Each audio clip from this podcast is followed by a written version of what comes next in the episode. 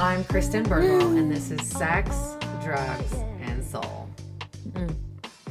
In a moment, Traci's going to join me, and I really have to say I admire her bravery for the topics that she wants to dive into today, namely grief. Uh, we thought it would be interesting. She recently lost her dad in January, and I lost mine 10 years ago. And so we thought it'd be an interesting episode to give uh, those two different perspectives one that's fresh and then one that's a little further down the timeline. Welcome, Traci. I, I feel like um, we should backtrack a little bit because yes. I was giving like a little snippet of what we wanted to dive into, but I think it's kind of a f- little funnier, lighter lead in to talk about some of the adjustments that I'm having. I was just telling Traci that I am adjusting. I just moved in with my boyfriend. Like, literally, this is day three, and um, you know, I'm getting adjusted to uh, living with three dogs and a cat. And, and she goes, "Oh, there's a cat too." it's definitely it... some of my tendencies come up. I like I vacuumed you know. before hopping on with you, and he's like, "Should I tell you that this whole house was vacuumed and mopped and everything three days ago?" I was like, oh, I had that same same thought. well, as my boyfriend just swept this morning because I never do. Um, well, the thing is, is like I don't really like to sweep. He doesn't like to clean the bathroom, so we kind of I'll clean the bathroom and he will sweep. We have hair everywhere, so I feel you. and you know, I moved in with two dogs, so and I was not prepared and now I have like four cats that live in my yard too, so we're kind of in the same boat. Yeah, I mean, like I'm, I'm embracing it. Like I love the cuddles. I love being in a Kristin sandwich with a dog on one side and CR on the other, and and I love like his love for the animals and his love for me and and so like I'm coming around, but I'm just like it's making my OCD cleaning things like I have to give it a little bit of a break. I like give yeah, I'll go nuts. Um, you know, yeah, I actually just read and oh, I'm sorry. I just read in a in this book that um perfectionism will create you to be more like obsessive compulsive over things and mm-hmm. it says to try a practice of not cleaning before a friend comes over you know so maybe next time don't clean before you do one of these yeah because i think it it worked it, it ramped up my anxiety a little bit and i was just like focusing right. and like scrubbing or like you know instead of like hanging out in the hammock and like tuning in and just breathing and and just like reading or journaling or something like that. Um, yeah. So lesson learned.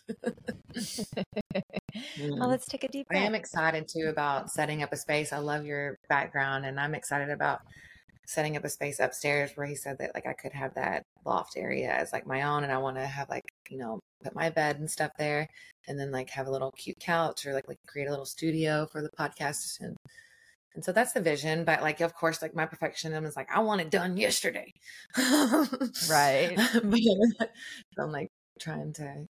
Oh, I feel that because I have to like meet in the middle with him or like he wanted gray curtains and I don't like the color gray. It's very like depressing to me. And yeah. um he was like, let's do these gray back uh blackout curtains. And i was like all right cool. Well then i want plants everywhere which he likes plants too. And so to you know accommodate me as well he we have these blackout gray curtains that i don't like and he put a bunch of palm trees in front of them.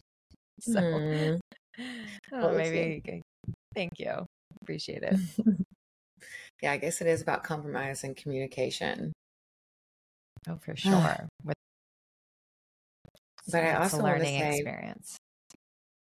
Um, you know, before you came on, like I was telling about how we were going to dive into to grief and share some perspectives because yours is really fresh and mine is 10 years out and i think that's like an interesting perspective and but i also want to say like and just speak to that there is no way that i would have done this, I feel like, uh, whenever I was in your shoes. And so I just think it's very brave and badass and strong. Um, it brings I'm tears to my crying. eyes. I know. I'm already crying. I'm like, that's my fucking friend. I'm so happy to be here. You know, it's actually interesting. I woke up this morning. I'm reading this book called The Unwavering Focus and or mm-hmm. The Power mm-hmm. of Unwavering Focus. And um I opened up the chapter to death, the greatest impetus. And I was like, oh, this is interesting. oh, it makes me want to grab. I will. I'm going to grab a book real quick and maybe you can read a little snippet and I'll read a little snippet and then we'll. Um, I would um, love that. Yeah. I would love that. I did actually save something for it. So I'm excited.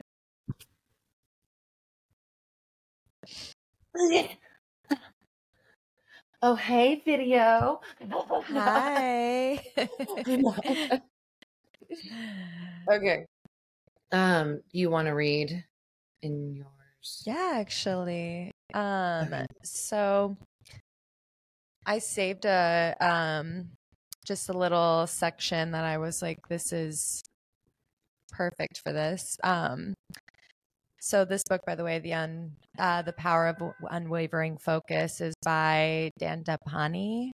Um, I'm sure Kristin will add it to the to the comment box, but it's uh, death is the greatest impetus, and it's the third impetus for leading a focused life. And mm. he says, I'll quote the Dalai Lama, who so wisely summarized the intent of this lesson in a single phrase. Analysis of death is not for the sake of becoming fearful, but to appreciate this precious lifetime.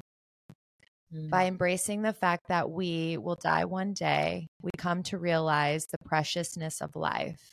Death is not to be feared, but rather embraced as a natural part of our existence on this earthly plane. And uh, it's interesting, man. I started crying because I was like, wow, um, because it's perfect for this moment. Because for me, like, I lost like focus on life. And it's interesting because the chapter before is called Living Life Joyously. And when I was mm. 18, I got a tattoo that says joie de vivre, which is the joy of living life. I mean, it's, I, and I kind of lost sight of that after um, my dad died. I kind of just, I don't know, I started fear arised in me and I stopped focusing on what brought me joy and I stopped focusing on the joy of actually living. Um, and we can also dive, we'll dive more deeply into that. I do want to read what, or I want you to read what you have. Um, but yeah, it was just interesting. Um, so this opening up this this morning was it was a beautiful, beautiful way to start the day. So beautiful synchronicity. And I just want to speak that to that too. I feel like grief has been one of my biggest teachers, like hands down. Definitely one that I don't feel like I was ready for. I don't know if we ever are really ready, quote unquote, for it. Um, but I do believe that it also helped, not not to say that it wasn't like excruciating and dark and depressing at times. And like I think like it's natural to process and feel all the feels and that sort of thing too. But I think you can get stuck in some of it and then it becomes familiar. Like the, the, the darkness or the depression becomes familiar. And then like to move out of that becomes a challenge. I feel like I st- stayed in mine a little longer. Um, but it gave, you know, truth to what your book said about like about the gift and like without death would we be able to recognize the gift of life because it's so fleeting and precious and it is and we don't really truly talk about it um you know like no one ever really sits you down and says let's talk about death. I mean i know my mom never did um my parents never really said okay this is what happens you know and i feel very grateful that you know before this i only lost my grandfather well i shouldn't say i only but i lost my grandfather and that was the only real major death beside in my family. I mean, I lost friends, but this was like your family. Like this is your lineage. This is something that connects you mm-hmm. to so many different things. And um and I wasn't prepared. I mean, I don't think that you can ever be. Um, but it opened up like so many things for me. It opened up a lot of fear um, for my own life, and I'm just I'm just now realizing that in a way, yes, it was a catalyst, but also it's helping me to understand that this life is joyous and I am going to die. And I do mm-hmm. understand that I will at some point. I don't know when, but I don't want to continue to fear for when it will happen. I would love to just continue to live my life in the way that I have been. Like I'm I'm a very happy person normally and like this kind of brought out a lot of sadness. Um I mean obviously it would for anybody, but I don't know, I'm just now focusing more on healing me and healing parts of me that I have neglected for a long time and also just focusing that um, switching from life is being short to life is infinite and mm. yeah yeah it's kind of like that's a good perspective to look at it too um i think there's a couple things that came up it's like sometimes i feel like we are we before at least I'll speak from experience. Before my dad got cancer, I was like, that's some that cancer thing is something that happens to other people, other people's families, other people's lives. And then whenever it like grounded me or humbled me really in a in a second, and I was like, fuck, this is real. Um, and it like instantly gave me a I wanted to like, you know, kind of slap the younger versions of me, but it gave me a a deeper understanding and empathy for people in that position but I, I don't want to go too far into that before um, I'll read this and then we can like continue on. I thought it was interesting too, though, after we had talked about we wanted to do this podcast or that you had brought it to me or like wanted to share your thoughts and and talk about it more. Um, I was reading this book called The Obstacle is the Way by Ryan Holiday. And one of the chapters is meditate on your mortality. And um, I'm like, I can't, let's see.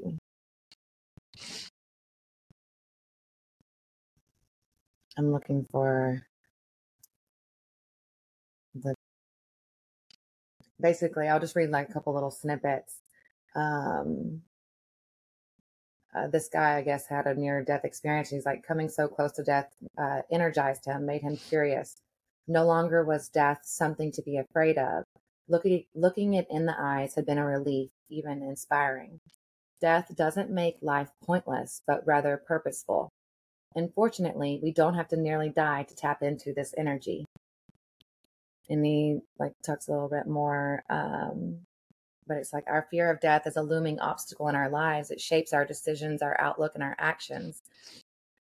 Um, but it doesn't like it's all like i guess the perspective that we choose to look at it it's like we can ex- come to a, a level of acceptance with death and it's like okay then how are we going to meet it and for me i know i want to have a damn good dash like i, I yeah. want my birth and death days to, to have meaning and purpose and i feel also feel that death helped me channel some of the grief into purpose um for sure yeah i know you mentioned Oh, I know you mentioned that it like opened up Pandora's box or that some like past experiences had resurfaced since your dad died and how what did you mean by that?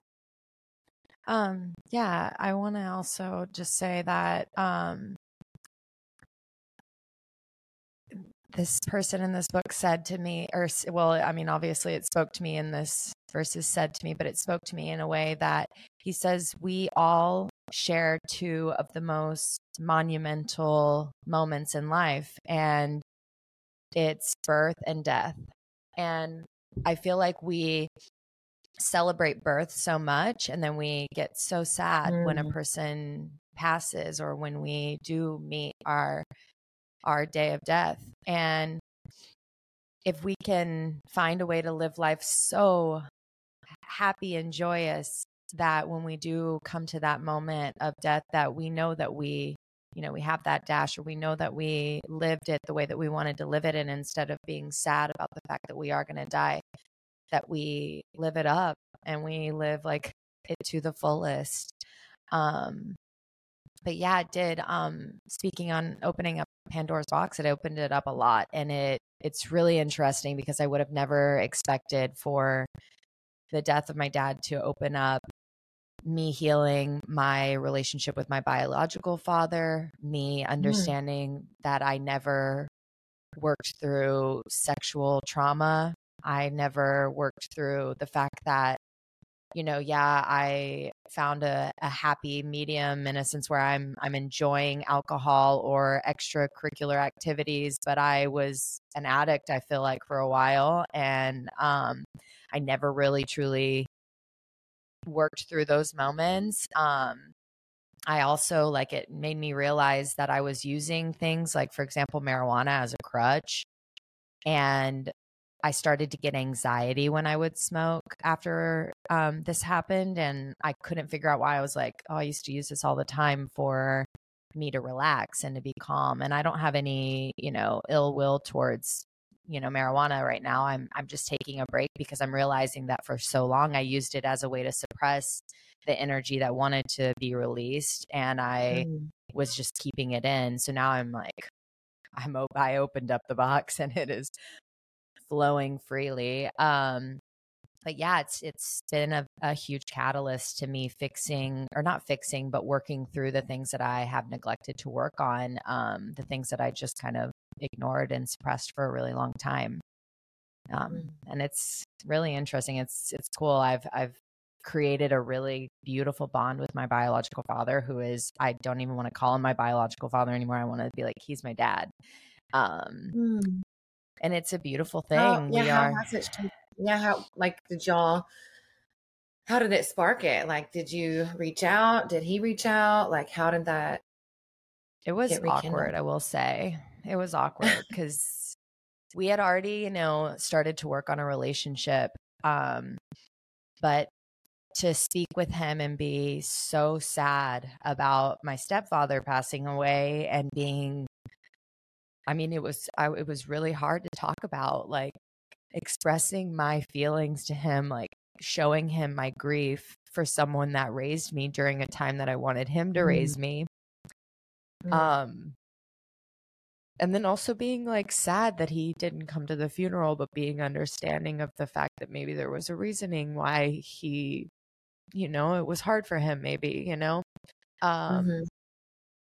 but it was a lot it was it was so much but now it's it's created this space for us to grow and to heal our relationship and it's beautiful because i see myself in him so much like we look literally so much alike. It's crazy. And um just being able to spend time with him and also share the grief and also the fact that he lost his dad too. So now we're capable of speaking on a on a level of of just understanding versus a dad and a daughter talking. It's now like, okay, I mean, we are a dad and a daughter talking, but now we're also just humans speaking about the loss of somebody very close. Um, it's beautiful. Yeah, like seeing someone else and it's like there's a different depth i feel like and it's like hey i see you in your pain i i, I know that pain i understand it um that's one of the things that i feel like it definitely um helped whenever you know in my last relationship whenever his mom died I remember having like a clear thought of like, okay, this at least for me, it helped like give meaning or assign meaning to my dad's death. I was like, okay, I can be and meet someone and help them through the grief. Um, or like at least even even if I'm not helping them, at least understand it and see it. And I think I had told him like, look, just communicate with me. I know there's some days that you want company or you want extra support, and then there's some days where I wanted to be left alone. And so it's like by I was able to voice that to him, which I don't know if I would have had that. I probably maybe wanted to parent or comfort in some way and may have taken it personally if it, it hadn't been received. So um I definitely No, I agree. Hen are the same. My boyfriend, you know, he lost his dad years ago. Um, but he was able to be that support system for me and also it helped him mm-hmm. as well because he almost feels like he didn't fully grieve the loss of his dad as well. And so it's just been a wonderful opportunity for us both to work on this together. And I'm very grateful for him to be there for me. Um, and I'm have an immense gratitude for the support that he's given me and whenever I'm crying, anxious, panic attacks, mad, sad, angry, like at all. And I'm just so grateful that he was there for me to be that support system, but also for me to be there for him too. I think it's very beautiful that there was a moment where I woke up in the middle of the night and I could hear him like he was whimpering in a dream. And I was so sad for him because I felt, I just felt his sadness and he was asleep. And then the next morning I wake up and I'm like, Are you okay? And he just starts breaking down crying. And he's like, My dad was at the foot of the bed and he was talking to me. And it was just the fact that energetically we are gifted these experiences with people for reasons is just beautiful. Like he was, you know, I wasn't there when his dad died. It was years ago, but now I'm in his life to be that support system. And we just are intertwining together in this moment for a reason. And it's really beautiful. Yeah. I mean, I, it sounds like it's definitely bringing y'all closer. Oh, even. Oh, yeah. Oh, yeah. Yeah. And have you had any experiences about the energetics yet? Um, like either dreams or energies or yeah, you know, um, I was not mm-hmm. open to it at all. I was not like I was petrified of feeling him like connect with me or talk to me because I just was like I wanted him to be real. Like I wanted him to be there. And so I was like, no, I don't want to feel this right now. Um Oh, I like multiple moments now where I have connected with him energetically. I've heard his voice and I've even put on his clothes at times to just make myself feel like he's hugging me. And like during a huge panic attack, I was in Chicago and I felt like obligated to work, even though I really knew I didn't want to, but I felt like I had to. And not because my work was making me feel that way, but just because my how I am, I'm a very um I'm a work oriented person, which I'm trying to work on ironically work oriented person trying to work on it um but I was having anxiety before going into work because I knew I was going to have to talk to thousands of people. This is a very heavy mm. place of mm. full of energy where I was going into, and I was having a panic attack. I put on a song to try to like dance through it, and it wasn't working. It just made it worse, and I almost like passed out in my hotel room. And I put on his sweater, and it was like, "Just talk to me."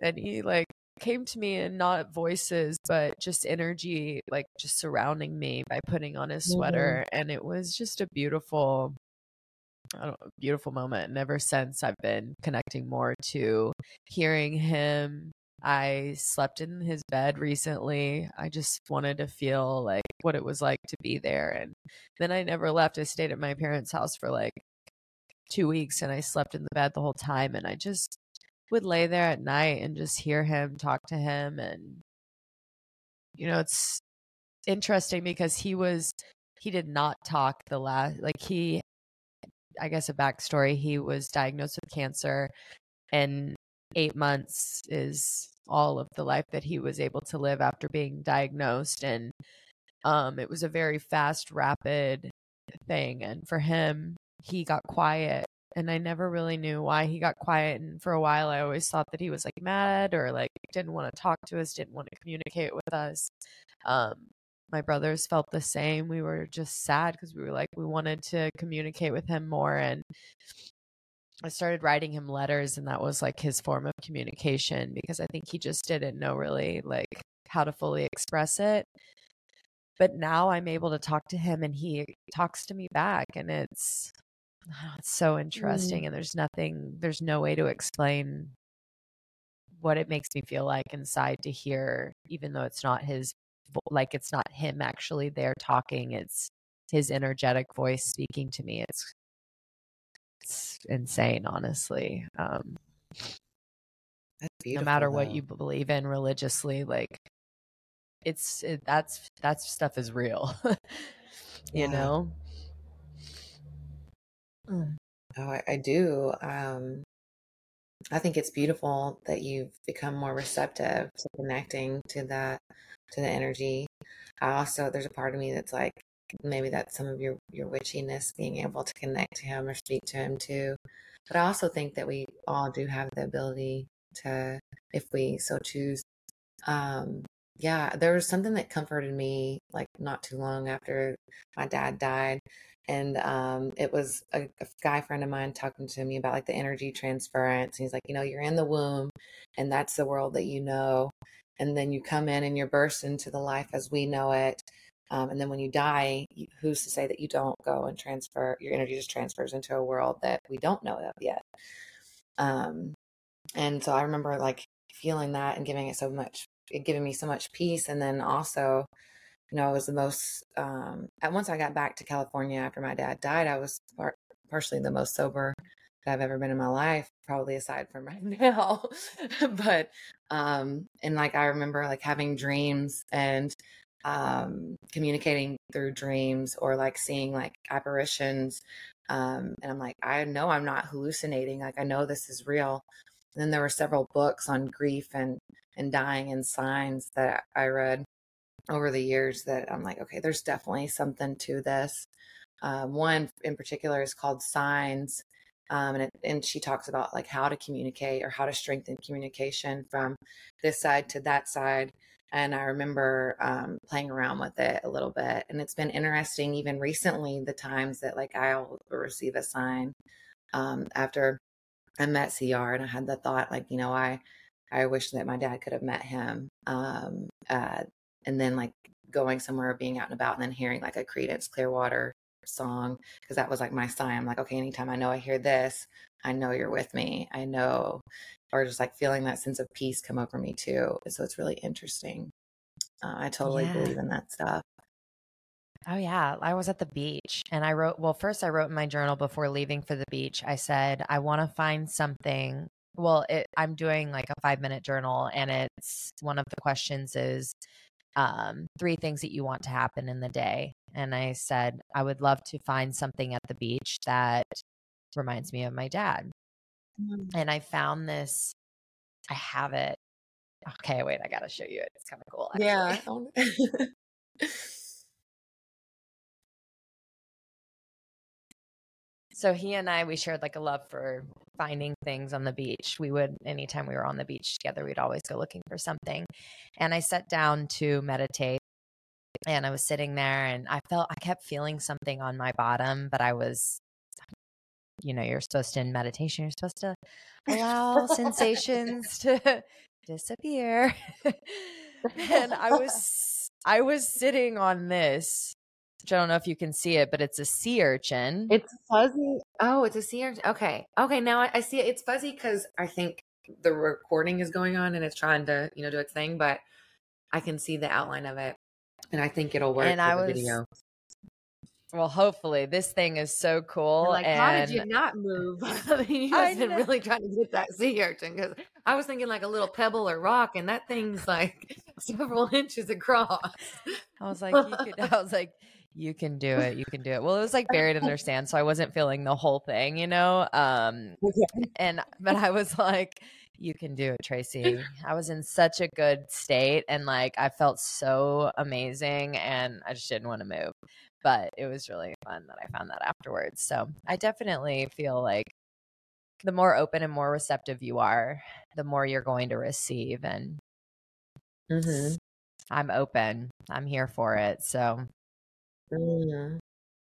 I love too that I I feel like I think of or almost get signs from your dad too. Not signs, but like just like little like just even being in Milwaukee the other day and like seeing the big Peterbilt and um I'm just like mm, I wonder if he came here cuz he, he yeah amazing You're my soul sister like, and he loved you. Yeah, we are. And like I think even like at the beginning I like I had felt like an urge and i don't know if i ever spoke to it but just to like let you know that that you were so loved and and supported and i feel like with with death although also comes the release of any restrictions that men feel in this life you know on like you know he probably was raised like my dad was like suppress your emotions don't show um, you know, or, or along the lines of emotions or weakness or something like that, right? Um, yeah. I um, mean, he one time expressive. Yeah, I mean, like I, I was sitting with him one time on the couch, and um, he was hungry, but he had esophageal cancer, so his he the tumor in his throat was so big that his hallway, his passageway was very small. So finding something to eat was really hard for him. And I kept asking him with just like unawareness to the fact that he was just it, it, was hard for him to find something to eat. And I kept saying, you know, I'll go get you something, like let me know. And I could see that he wanted to cry. And he like looked out the window and just said, Can you go get me chips and queso? But I knew he couldn't eat like he wasn't going to be able to do it, but I think he just wanted me to leave so that he could cry. And mm. you know, I I I feel, you know, that that generation definitely suppressed a lot and it woke me up to realizing that I don't want to do that. Like I want to cry in front of my family. Like I want to release because who knows what that moment like crying alone like i know he probably cried with my mom but like crying alone without your kids there to like comfort you i can't imagine what that would feel like you know yeah or allowing the support of your kids to comfort you right yeah i mean i know too like my dad was very much in the same way like um didn't really speak to any of the pain or you know didn't like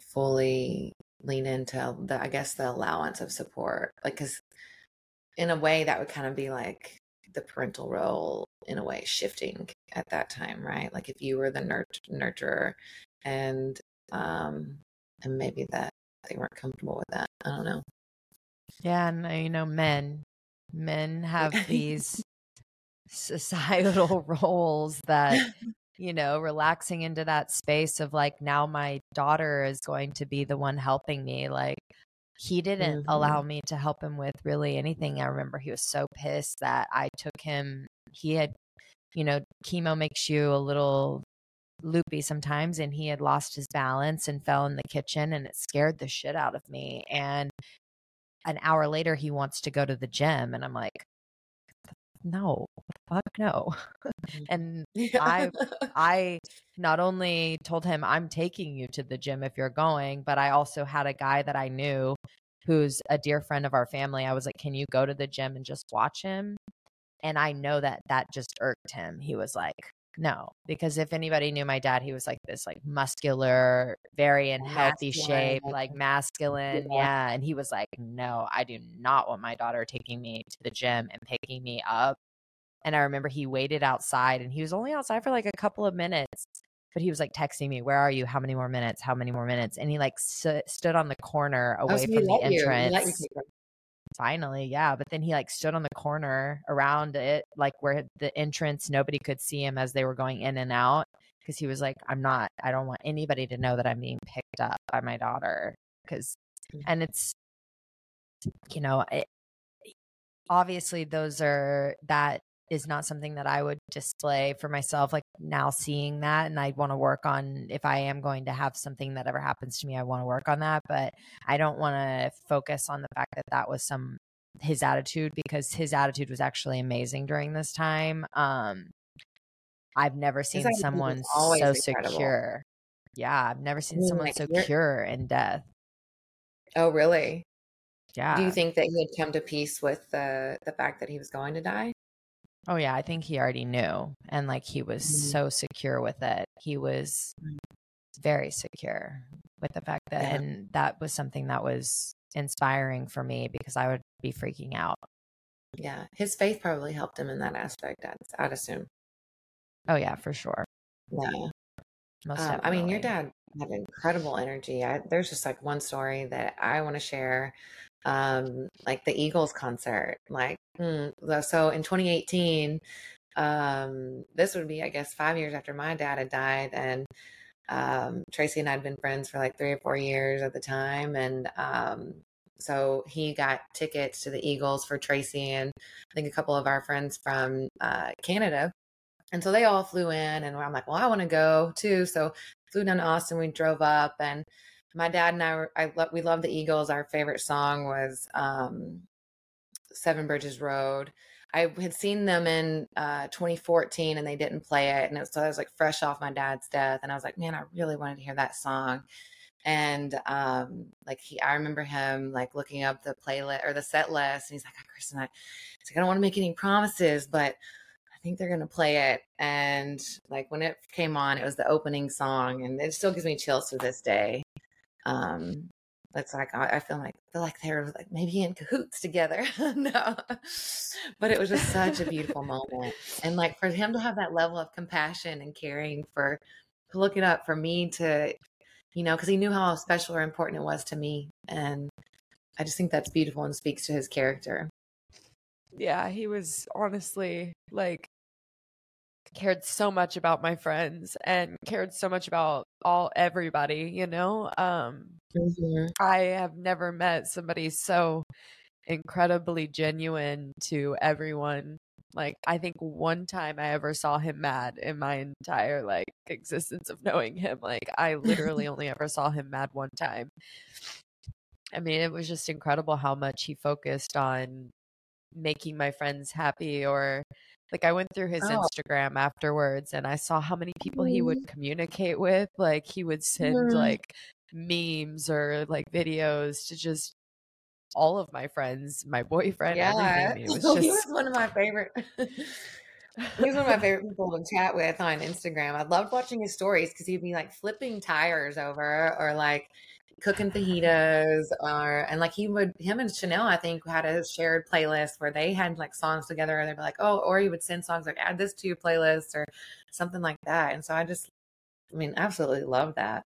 I know I've been down his Spotify road and I'm like he has playlists with literally everyone and there's people I'm like what? Like there's a guy that I know from uh not high school college and one time, uh, Rob and I, we went to um, go, it was like feeding the city. I can't remember. I think it's like something Tango Tab or something like that. But um, we were there and I see these guys from college that I know. And just one time, Rob and this guy meet, talk, have a great time. I randomly am in Tulum for New Year's and I see this guy and he's like, girl, you have to see. I have been messaging with your dad like all the time about cigars for the last like three years.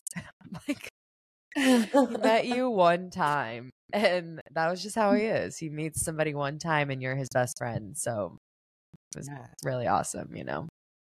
I think that's special when they um, you can meet someone a couple once or twice and and form a connection, and they're just like um, almost too like they have your undivided attention or like they're the only person in the room in some ways.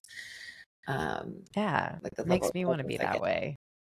Yeah yeah. Sorry to mean level to of presence you. oh no no like just like yeah his the level of presence i guess or like being such a joy or a light to to so many people.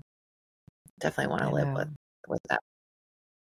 I know. So yeah. what are some things when you're after your dad died what are some things that you um kind of catapulted you into changing certain things about yourself? Mm-hmm. Like, did you start portraying certain things in a different way? Did you start doing things differently? What are some yeah, of those? You know, um, I think I for for the initial period, I would say like the first six to nine months, maybe six six months, a good six months at least. I like there were t- there were day, days and days where I didn't leave my apartment. However, though, I think that at some point, you know, it shifted from like, why did this happen to me to like, okay, maybe this happened because I was strong enough to handle it, or maybe, you know, like, what is this supposed to be teaching this, teaching me, like that sort of thing. And I kind of realized too, like, you know, with the, with it being what seemed to me fleeting, yeah, at least in this human, um, or in this formation, right? I I think I started channeling my energy into my creative desires. Like I, I remember there's a couple of key books that I read, um, like Tuesdays with Morrie and The Artist Way. Um, and really now, like Artist Way is geared towards creativity, but it's also very healing and spiritual, like a spiritual path for creativity. And I I would just go on walks and then come back and like journal and like have my conversations with with uh, my dad in my journal. Um, and like, cause I would go on my walk and like I would see things that would spur memories. And so I feel like that was very healing too.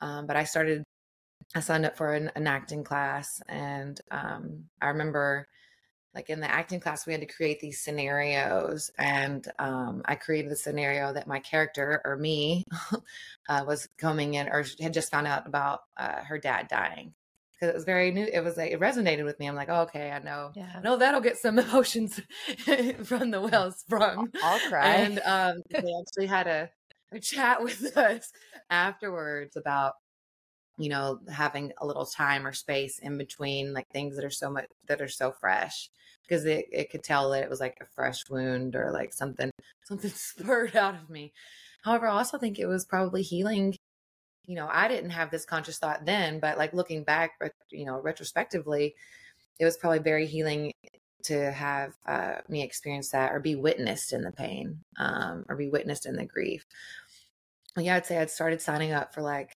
writing and acting classes again and um, then I wrote, a, I made a short film, and like coincidentally, it just happened to be about a dying man recollecting on the two lost loves of his life. And um, so it put me in the perspective or in the shoes to think about, like, I wonder what my dad was thinking or processing, you know, as he got closer to to death, or as he got, you know, if he, if he had even accepted it. I don't, I don't know. Um, but so I just started taking like little things like that. And then also though I kind of had like resigned to a, a new normal, like what I thought was like a new baseline. I was like, okay, I, I had met the the peak of happiness in my life, and that was with my dad living in it. Um, and so I kind of had like just thought I was going to be at this new baseline that included like bouts of despair or depression or um, that sort of thing. And it wasn't until uh, 2017, I think, whenever I took a plant medicine journey and like felt his presence and, um, and like was like, oh my God, you've been here the whole time. How could I even thought, think that you abandoned me? And was like crying and uh, smiling at the same time. Um, that it helped reset the button on joy and like really begin to live, I think, vibrantly or authentically again and like now I have a completely new relationship with death. And in some ways, like my relationship with my dad has grown since his death. I have a lot more compassion for him. I have a lot more understanding. He lost his dad at 14. So I also think that there's like an interesting, you know, harmony or balance between, you know, me also like ending the generational curse um, to, or to feel the pain that he never felt or processed. Um, and so it's like uh, there's a little bit of me too. It's like, hey, you're a spiritual badass. you signed up to do this, and and and I will say too, like in the depths of the darkness, like I read something or thought about like you know equals and opposites, and I was like, fuck, if I feel this dark, then there's got to be a tremendous amount of light that I get to feel. I've just got to oh, fucking yeah. get there. so whether it's like you know, I think of the analogy of like when I would be riding uphill on my bicycle and I knew that like, okay, if I can just fucking put one pedal down in front of the other, I'll eventually make it. I'll eventually get to that top of that hill and I'll get the joyous downhill ride. It may feel like I want to stop, but even if I have to stop and get out and push it sometimes. oh my God. You know? Yeah. oh, I feel that heavy right now. Like, oh, there was a moment recently where I was lying on the floor while I was at work. I was I never really gave myself a moment to just chill. Like I started work like two and a half weeks, three weeks after my dad died, and I just went straight into working. And I thought that that was going to keep my mind like active and off of things. And I'm very like I feel people's energy heavy no matter where I am, like airport, anywhere, like I feel it. And I was having a crazy experience where this wave of energy was taking my breath away and I was I didn't know what to do. So I laid on the floor in like the back of our we have like a little break room.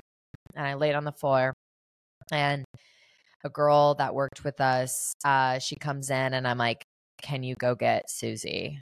And Susie, I'm working with her. She's a friend of mine as well. Um, and I'm like, please, I just need you to go get her. She's like, are you okay? And I'm like, just please go get her. And at the time, another coworker of mine walks in and then Susie shortly after, and both of them were like holding me. And I'm laying there and I can't move my fingers. I'm turning pale because I'm like not breathing, obviously. And I'm like, I'm going to pass out, but I'm on the ground. So I'm like, don't know what to do. And I'm tensing up, like getting lobster hands. And in this moment, like all of a sudden I could breathe. Like I'm like feeling obviously they're rubbing me, they're like holding my arms and they're talking to me. They're Susie's telling me to breathe. She's like teaching me this breath that now I do all the time where you like breathe deep in through your nose and you ah and sorry that's probably so loud. But it's I don't even care where I'm Yes, it is an ista breath. And now I don't care where I am. I will ista breath it. And I'm yes. like, I will. She told me to put two fingers in my mouth like this and then breathe. And that's like the, the depth your mouth needs to be open to breathe. And like you can also do three fingers. But basically, in that moment, I was like, oh my gosh, like, what am I doing? Like, I had worked so long when I was young on my anxiety, and I used to have anxiety really bad, like through middle school and high school. Um, and I had like worked hard on moving past this anxiousness. And like, obviously, everybody's going to have a little bit of like stress and anxiety, but like, I was having it all the time. And I'd worked really hard on relieving that that that feeling and all of a sudden it came back to surface to the point where I was having these like utter panic attacks. Like it was crazy. And in regards to what you were saying, how it, you know, it, it pushes you to do something different. It pushes you to move forward and continue on, but also to like rise a little bit above what you were, or even a, a lot above what you were doing before. And so I'm like uber focused right now on my sole purpose, what I want to do with my life. I'm being more creative. I'm, you know, mm. after after this and after I eat my lunch, my boyfriend and I were doing like a manifestation station where we're going to sit and we are going to manifest what I want to do with my life and how he's going to intertwine with it and I have never really fully taken those steps into being creative in a way of like I have all these visions but I never put them into like I, I don't I don't ever write them down or I don't, you know, create visual of what it's going to look like to me. Um, I just keep it up here and then I'll speak mm-hmm. about it, but I never actually go into action. And so now we're going to do that because I'm, I'm honestly, I'm tired of keeping all of these thoughts and, and creativeness in my mind. I want to put it down on paper. I want to also have it come into fruition and I, I want to remove myself from this blockage that I have or have had for a while. And I'm very, I'm incredibly grateful. And it's almost, it's really crazy to me that I had to experience something like this for it to happen. But I'm so grateful in a way because mm-hmm.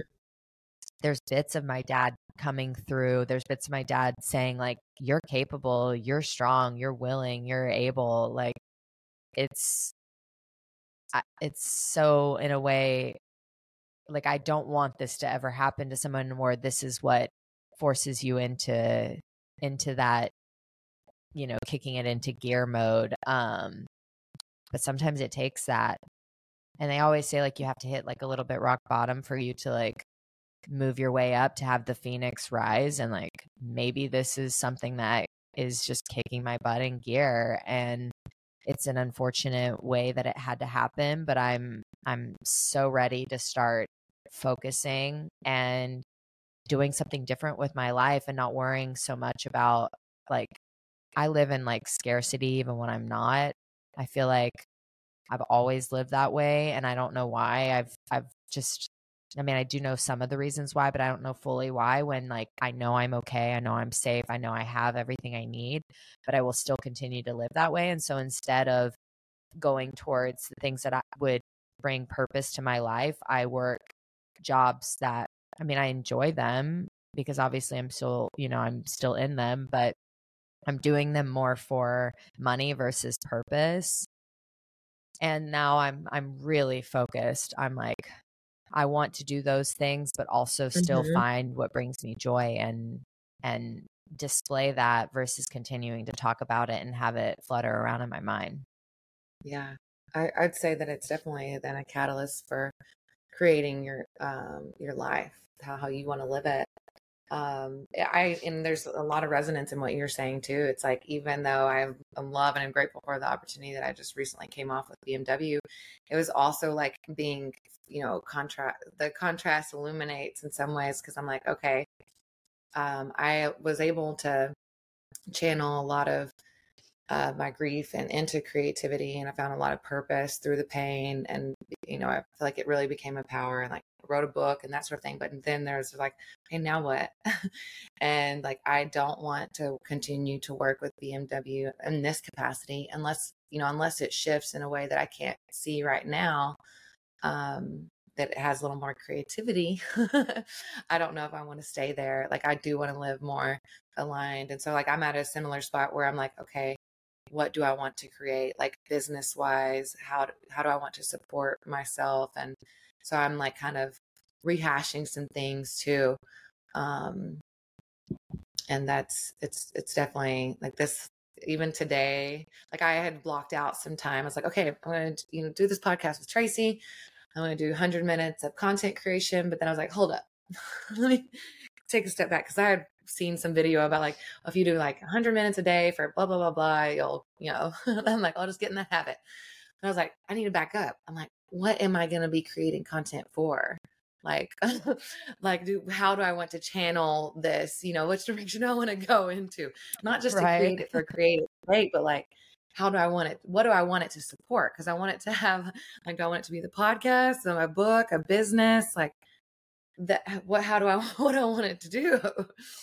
Um, yeah. So I feel like I'm like, let's move this to next week. I need to carve out some time to really sit with myself and like my desires and like kind of like your manifestation thing, like journal and like think about my creations and my visions and that sort of thing. And yeah, how, and I, feel... I, think this is how we want to live, joy, joyfully, and like what we want to create. Oh yeah, I feel like sometimes my ideas are like here, here, here, mm. here, here, here, here, here, and then I'm like, okay, I do have all these things that I like and want to do, but how am I going to, you know, bring them all together into the center and them all work synergetically together? And wait is that the right word? Yes. Yeah. Yes i think yeah. Working all together versus saying like oh i want to do this. So like for example i would love to have a hot yoga studio. I also want to have a cafe. I also want to have a, a workspace for people to come together and network and community and like build a community. I want you know I want to create natural products and and natural teas and natural just have this garden where I can take my herbs and dry them and give them to people. And then I was like, "You know what? I'm going to find a way to manifest all of this into one and I'm going to create a space where I can have all of these things come together as one and but in order for me to do that like I have to do the work and I have to actually sit down and do numbers. Where am I going to mm-hmm. do this? Where is this space going to be? Um, and you know, how am I going to actually create this and allow it to grow if I'm not actually focusing on it? So I'm it's also why I'm reading this powering of unwavering focus because I think I'm going to put that in my Amazon cart. you need to because like honestly it's putting a lot into perspective that the energy that we put into things so actually this is so crazy let me read this to you um because this is i was like okay this I makes totally a lot of sense that too it was like the intentionality and like what we put our attention on expands too and like i feel like our attention is our energy in some ways Yeah. Um, and I also want to say, I feel like you've been planting seeds and you've been working towards this. Maybe at not a rate or a speed that you'd like for it to be done, but you've you've been sampling teas. You've been giving your friends teas, getting feedback. I feel like I want to speak to that and be like, you've done more than I think you're giving yourself credit for. Thank you. I know I need to stop. I need to I need to shift the way that I speak to myself, practice that nonviolent communication. um, I don't know where this is, but basically, what it says is that um, if we are, you know, given this life and we know that we have this expectancy, whenever it's a shorter expectancy of how long we're going to live, we tend to mm. put the things and people that are not as important to us at the top of the list than we do the people that are actually like important and we care for we put them at the bottom of the list. And i know it's really interesting and so interesting. Yeah i know i wish i could find this but it, there was too many words and i was trying to yeah. but um but it says like basically that um we give more energy to like for example if our boss is like if you don't do this right now you're going to be fired. And we're like oh oh god okay like i i okay i'll do it you know? Um but then we're putting that energy towards something that i mean whether you stay or go does your boss really care for you in that moment? Like if they really if you're that uh dispendable like are you going mm-hmm. to be you know that important to him to where you're putting that much importance on what he wants you to do or she wants you to do um that we need to like shift our focus onto the things that actually truly matter to us and those things are the people who give you that positive energy that positive feel when you're around them the things that mm-hmm. bring you mm-hmm. that joy that that purpose that sense of like peace and happiness and passion yeah and so yeah. I'm starting to like weeding out some things. Yeah. That's that's a good point. Oh, I got the trimmers mm-hmm. out. And I, I remember seeing a video or something about like your com- a company that you work for is going to have a job listing probably out before the, the, your obituary is posted. Oh and, um, gosh, that's and, like speaking in, you know what I mean? Like, yeah, that hurts hearing that. yeah. Uh, or and and uh, you know, I was reading something too, and um, I you know, ever since we like put death, my I guess my I don't know, things have been like coming to the surface. And the like one of the exercises that I came across is like uh, writing your obituary, like from today. And like, do you like what it's what it says? And like how well, how are you going to choose to shift it? Like what do you want to create to be, you know, what do you want to be read in your obituary at the end of your life? Um and you know, I think that I, I want to say this and I want to say it with tenderness and care, but you know, your dad also had like a beacon of retirement for a long time and it kind of put things in perspective for me. Um, because I was like, you know, it was this um like totem. It's like, okay, after that I can like do whatever I want. And then like how long was it after he retired that, you know, he had to deal with this? And yeah. um, so it's like to me, like puts uh, highlights or perspective on like the power of now and presence and living today because we aren't guaranteed. We don't know our end date, you know? Oh, yeah, y'all. Um, my dad literally got diagnosed months after retirement. And then eight months later, after being diagnosed, he passed away. And he had saved up, you know, flight miles, hotel mm. points, saved up money to go and had all these, you know, trips planned Galapagos Islands, Seychelles Islands, New Zealand, everything. And he worked at a company for, I mean, it was, I think it's like 42 years or something or more, 43. Wow. And he dedicated so much time to something that was going to, yes, provide him with the the ability to go and do what he wanted to but if you don't have the time to do it like what is the whole point and that's something that I'm shifting like I am constantly like, oh, questioning, should I spend that money on that? Should I do this? And like, yeah, like bank account's great. But like, am I missing out on opportunities because I'm, you know, wanting my bank account to have a certain amount of numbers in it? Like, no, I'm not going to do that shit anymore. And I am I'm going to take the trips and I'm going to go to the places that I want to go and I'm not going to worry or ruin you know certain things for me because I'm worried about a dollar sign. Um mm-hmm. they always say you can't take it when you go and you cannot. you for sure yeah. cannot.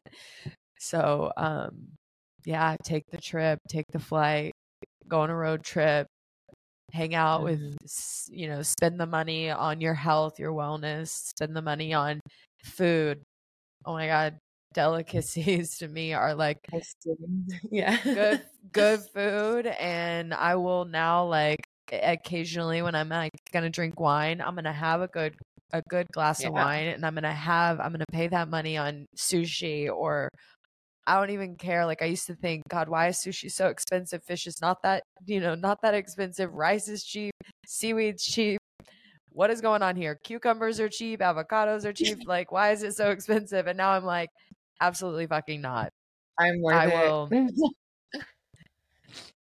Because what's the point like, of us working? Exactly. You know, and that's a good reminder for me because right now I have more money than I have ever have had in my life and there's a part of me that i can sense wants to like hold on to it. And like i'm like no let the river flow.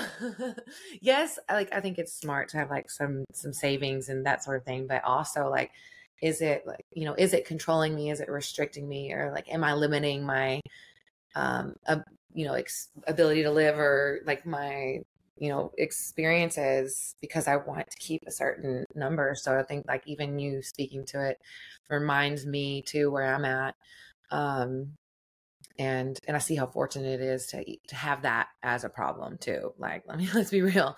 But um yeah i would just say that i can see also too that you going on these trips and stuff for him is like also a way to like live his legacy and and do things in his spirit and honor and create. Oh yeah, move on, live on. Y'all are gonna catch me on the Seychelles Islands. Oh my god, let's plan a trip soon too because one New another thing uh, time away show me oh you know four and a half months without any of my close close friends or interactions with my close close friends and I I miss you and I I miss my friends. I realize oh, how same like I need that. And so let's let's get it on the books. We let's will somewhere. Um, let's do it. I'm down. I am getting that itch. And yeah, like in speaking on that, it is so hard when everybody ends up living all over the place. Like mm. me, I'm in another country, you're in mm-hmm. another state now. Like it's I know. It's so crazy. And like finding that time and finding that place to meet in the middle is so hard, but like do it. It is so rewarding when you see your friends. Ugh, I miss y'all. Like it is insane. Like I love my boyfriend, but I don't want to see him all the time.